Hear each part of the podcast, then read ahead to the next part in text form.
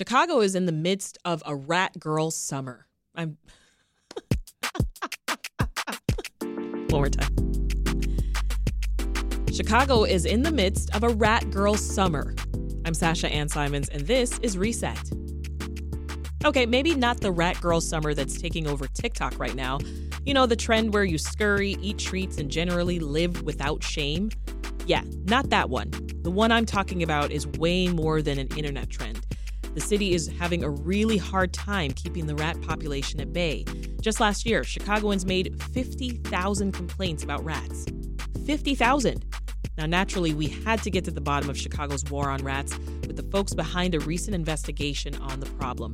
We spoke with Illinois Answers Project reporter Casey Toner, Block Club Chicago reporter Mina Bloom, and Director of Research at Landmark Pest Solutions, Rebecca Fyffe. Now, before we dove into the investigation, we had to get everyone's craziest rat stories. Here's Mina Bloom kicking it off for us. One former uh, former ward superintendent who said that um, he's encountered people who kill rats for sport. One guy said he killed more than 20 in a year, I think through suffocation. That really struck me. Um, another story that made it into the piece one couple, Scott and Emily in Humboldt Park, they were battling with rats for several months last year, and they actually had a rat's nest in back of their apartment building, and the rats were very obsessed with their car. Um, their car kept malfunctioning because the rats were chewing on their car wires, mm. things like that. And and then one day, a Scott uh, got into the car and a, a rat like ran up his arm. Um, and oh my was, goodness, that thoroughly grossed me out. Um, and uh, it's an experience that other people have had as well. That would be a wild story. Yeah. How about you, Casey? with a woman who said that um, you know she couldn't even enjoy wine in the backyard, um, you know, with her friend in the summertime last summer because of the sound of Matt's rating, uh, rats mating. Um, oh, and then, um, then more, uh, you know, a little bit closer to home, one of my friends um, actually had a rat run across her foot in the parking lot of our building. Um, so it's, there, there, oh it's, it's a problem that hits close to home. Wow, Rebecca, What about you? I know you've heard some stories. I think the most surprising thing about rats is that um, people just assume that, you know, a 50 cent rat trap is the solution to rat problems. But we help so many clients who have to make major structural modifications to keep rats out of their uh, homes, like removing a wrought iron bathtub to fix an area of the slab where rats are coming through. There's actually breaks in sewer lines where rats can come through slabs if the penetration is too large around plumbing. And that's something we see every every day. The most recent one had a $9,000 price tag on it. Wow. My goodness. Well, you know what? I got to reveal something. I am in the minority of people who live in Chicago because in my two and a half years here, I have not come across not even one rat. And wow. I, my team thinks I'm weird. it just hasn't happened yeah, yet. That is shocking. I know, right? I literally not not even in passing. Like I just have not laid eyes on one. But I, am knocking on all types of wood. But but uh, you know, no one knows how many rats there actually are in Chicago, Casey. But but we had we have an idea that complaints have been up since the pandemic. Uh, how much? Last year, Chicagoans made more than 50,000 rat complaints uh, to the city of Chicago. And this is a slight decline from the prior two years, but this is still more than you know any other number of complaints going as far back as uh, 2010. Wow. Uh, early on in the pandemic, Rebecca, some experts were saying that people maybe they were just home more and noticing the problem. Is that it, or are, are there other factors that you would say contribute to the increased number of complaints? Our trapping data indicates that populations are actually higher. There are areas where we've been trapping for a decade and we're trapping more rats in those areas now. Oh my goodness. So tell us about the department that's tasked with with managing the problem, Casey. What, what's the role and and its mandate? Well, the Bureau of Rodent Control is responsible in the city of Chicago for responding to these complaints. You put in a call saying that you see rats in your alley, and they'll come out and they'll put some poison down. Um, you know, and that, that's basically what they're supposed to do. Um, but you know, we kind of found that there's some shortcomings.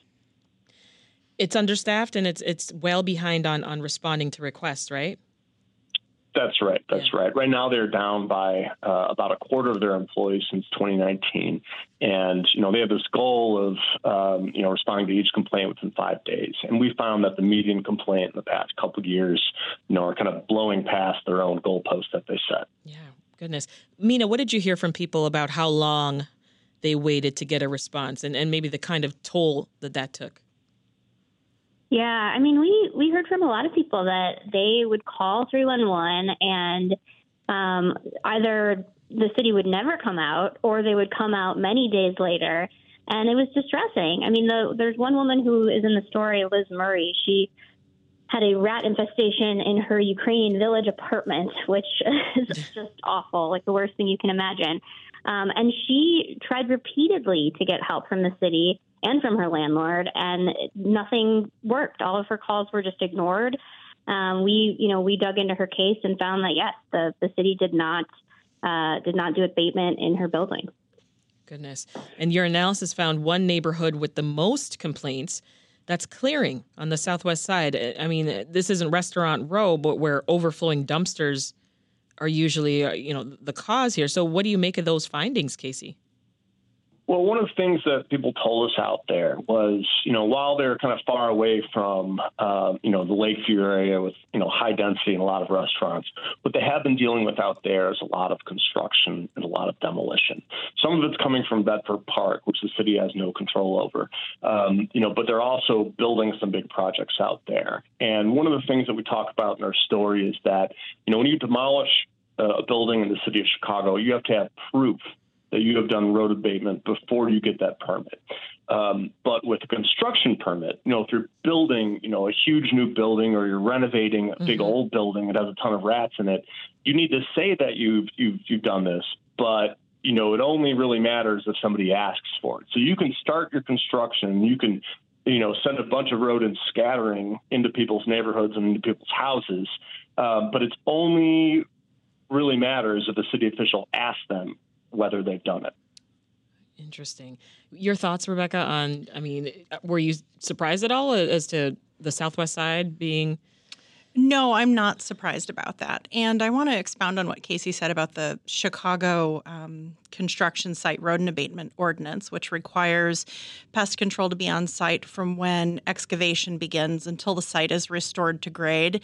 I think that we really need to look at how many sites are in compliance because just from my own anecdotal experience, I would say that very few sites are in compliance because mm.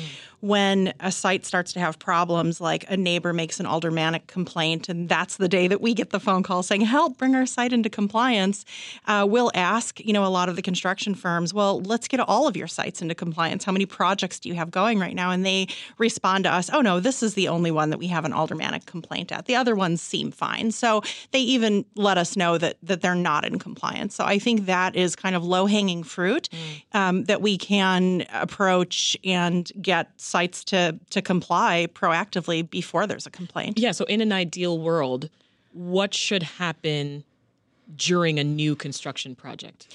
Well, if the ground is going to be disturbed um, with excavation, they need to have constru- uh, pest control under contract, and uh, the, there need to be some standards attached to it. So, when we provide construction site rodent abatement compliance pest control, we visit weekly if there are known rats on the site, monthly if there aren't. We inspect the entire property by walking it, uh, bait all burrows, collapse the burrows that we bait, and um, keep above ground tamper resistant locking bait stations on the site to control any rats. So we're able to maintain completely rat free construction sites, and some need it monthly, some need it weekly. So I think that you know, if monthly abatement doesn't doesn't deliver a, a rat-free site, that it needs to be more frequent. And I think that that's that the ordinance need to be needs to be modified to have those standards stated in it. Yeah, and, and so we're clear, Casey. Violators are fined for not following these protocols, but there's no enforcement, right? So, so these can just rack up. Yeah, what we found is that the city uh, has issued more than $156 million worth of rat related tickets going back to 2019.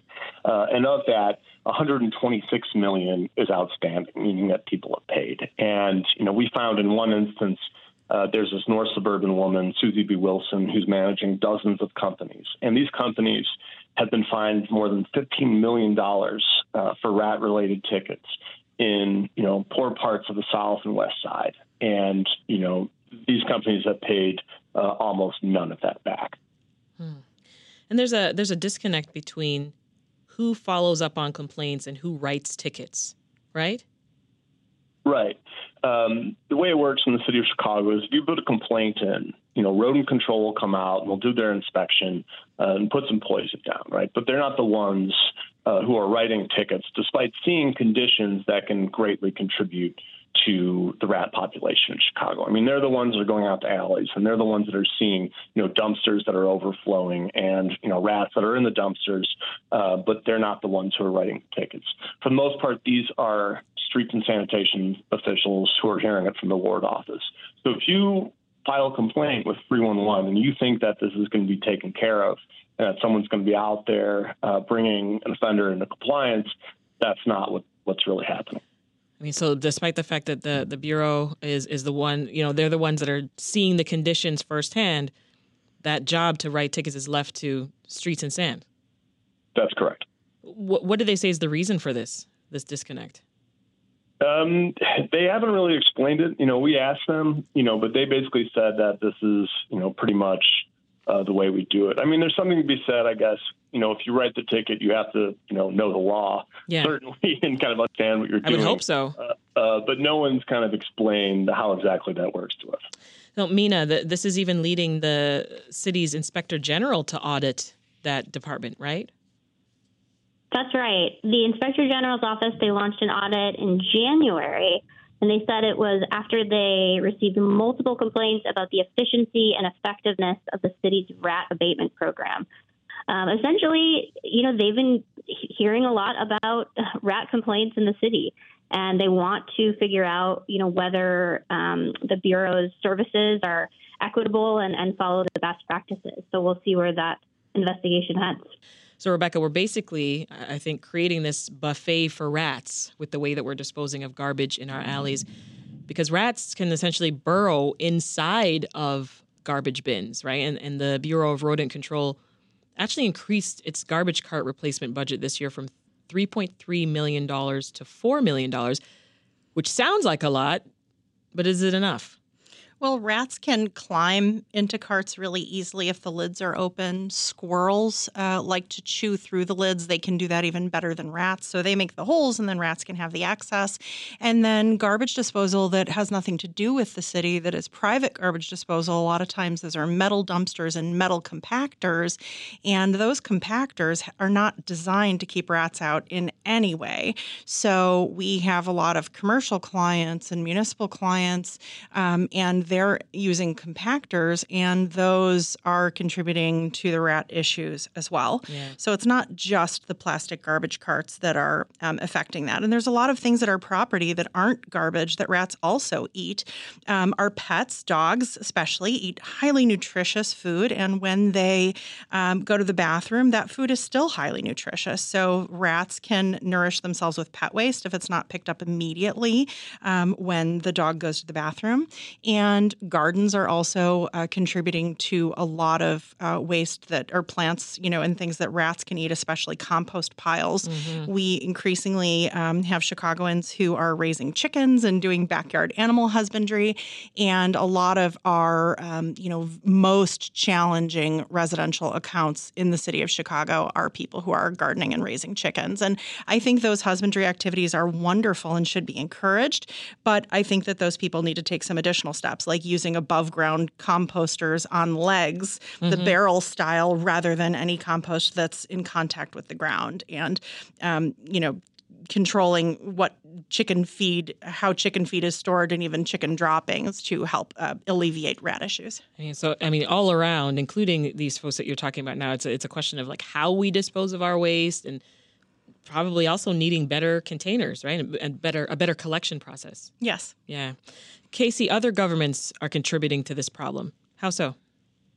Uh, well, we found that um, you know the city, in addition to you know finding uh, landlords and companies and restaurants, you know, for creating uh, you know rat uh, good conditions for rats, we also found that the city had fined uh, other governments um, you know, within the city for the same thing. And these are, um, you know, governments like the Chicago Housing Authority, which, you know, is not, you know, taking care of its trash, so trash is spilling out, or uh, the Cook County Land Bank Authority, um, this government agency that is, you know, supposed to get properties and then put them back into private hands, but you know, there's junk left on the properties, and rats like to live under the junk. Um, you know, but with the, the, Chicago Housing Authority, one of the, the, things that we found is that there is this um, uh, building in the Rogers Park neighborhood, and there were 20 rat holes that were on the property. And, you know, these rat holes were discovered by the city in May. Mm-hmm. And I reached out to them, and, you know, by sometime in July, they told me that they had someone come and take care of it you know, so this was a, a couple months delay in yeah. between when it was reported and when the city did something about this. And the residents there said that there were rats everywhere. Um, That's you know, not so it's a big enough. problem. Yeah, for sure. Mina, what did you learn about how other cities are tackling this problem? Yeah, we learned a lot through this reporting process. Um, your listeners might be aware that New York City they appointed their first ever rat czar earlier this year, right. um, which got a lot of press. And what they're doing is basically like they're coordinating with other city departments and rolling out new technology. They're increasing inspections. They have a dedicated team working on this. Um, and, uh, you know, the officials in New York City, they're saying that rat complaints are down. They were down 20% for part of the summer over last summer. So, mm. you know, we'll, we'll see how that continues to, to play out. But it seems like things are that, that dedicated team is, is, uh, is making a difference. And then we also looked at other smaller northeastern cities, um, Somerville, Massachusetts, Portland, Maine, Cambridge, Massachusetts. All these smaller cities, they're all using this new technology called smart boxes. And essentially, they're these devices that are specifically designed to electrocute rats and then send data to the, the municipality that's using them. And the cities that are using them say that they've been successful not only at getting rid of rats, but also figuring out, you know, where to deploy the most resources. And those cities say, wow. look, we're going to ex- keep expanding because we think these smart boxes are working out great. Goodness. Well, uh, you have piloted, Rebecca, a pesticide free rat trapping program at a rat infested community garden. Tell us about that and, and why you see that it's uh, an important strategy yes. in fighting rats. Absolutely. There's a, a, wonderful organization called Neighborspace that I'm very passionate about, and they're the only nonprofit urban land trust in Chicago that preserves and sustains gardens on behalf of dedicated community groups. And one of the gardens that they support is a wonderful community garden called El Yunque in Humboldt Park. And they approached me and let me know that this garden had a lot of rat burrows and that mm-hmm. people might even not want to participate because of the rat burrows, that they found them you know that annoying or unpleasant. That, yeah, I mean, p- people are essentially going to be handling rat carcasses, right? Yes, and there are concerns about that. So, well, they they didn't want to grow their vegetables there if they thought rats would be climbing around in them. So, I volunteered to come on board on a pro bono basis as their scientific advisor, and I came up with a plan where they would use above ground tamper resistant locking bait stations that contain traps, and that I would volunteer my company's time and efforts and machinery to do um, fumigation of the burrows to get a big head start where we would really knock down the population significantly. And with these two factors combined, as well as clearing items that could have been rat harborage that weren't needed, like boards and things that were laying there, and changing the way they do composting, they have gone from being a garden that had rats to being a completely rat free garden. And their approach has been pesticide free, totally sustainable, and, you know, in keeping with our environmental values. And I think think that this really demonstrates um, that people can take a really important role in you know whatever postage stamp size piece of the earth they're responsible for for yeah. doing the rat mitigation on that property i was really moved by mina bloom's reporting in her article why chicago's losing the war on rats when she talked about uh, the weinbergers who didn't wait for the city to address their problem and they trapped 45 rats over i think a five month period in their backyard well i'm reading all these things about you know smart boxes and cities investing hundreds of thousands thousands of dollars to trap rats with hundreds of thousands of dollars across a city Yeah. and, you know, only trap a thousand rats, whereas the Weinbergers trapped 45 in their own yard. El Yunque cleared out their entire rat problem. So I think that we really need to think about what we can do in terms of public education and very simple equipment to empower people to trap and remove rats on their own properties. Yeah, no, uh, great joint reporting there by uh, Casey Toner and, and Mina Bloom. Casey, what will you all be following up with next? Uh, well, I think we're going to follow up uh, with the Inspector General's audit of the rodent control program. I think Mina and I are, are very interested in that. Um, and I also have, you know, my eyes on following up what happens with, um, you know, these companies that are managed by Susie B. Wilson and the Chicago Transit Authority needing one of these properties for the Red Line Extension project. And, and this company is, you know, in debt to the city of Chicago by a couple hundred thousand dollars. So it'll be interesting to see what kind of deal um, that, that she makes with the city going forward. We've been talking with Casey Toner of the Illinois Answers Project, Mina Bloom, investigative reporter for Block Club Chicago, and Rebecca Fyffe, director of research at Landmark Pest Management. Thank you all so much.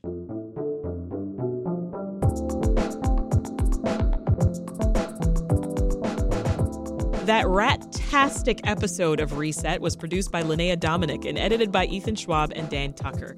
If you learned something today, don't forget to smash that like and subscribe button so you never miss a chance to learn a thing or two about things that are happening in and around Chicago. We post episodes daily with an extra special pod for you on Saturdays. Well, that's it for Reset today. Thank you so much for listening, and we'll talk again soon.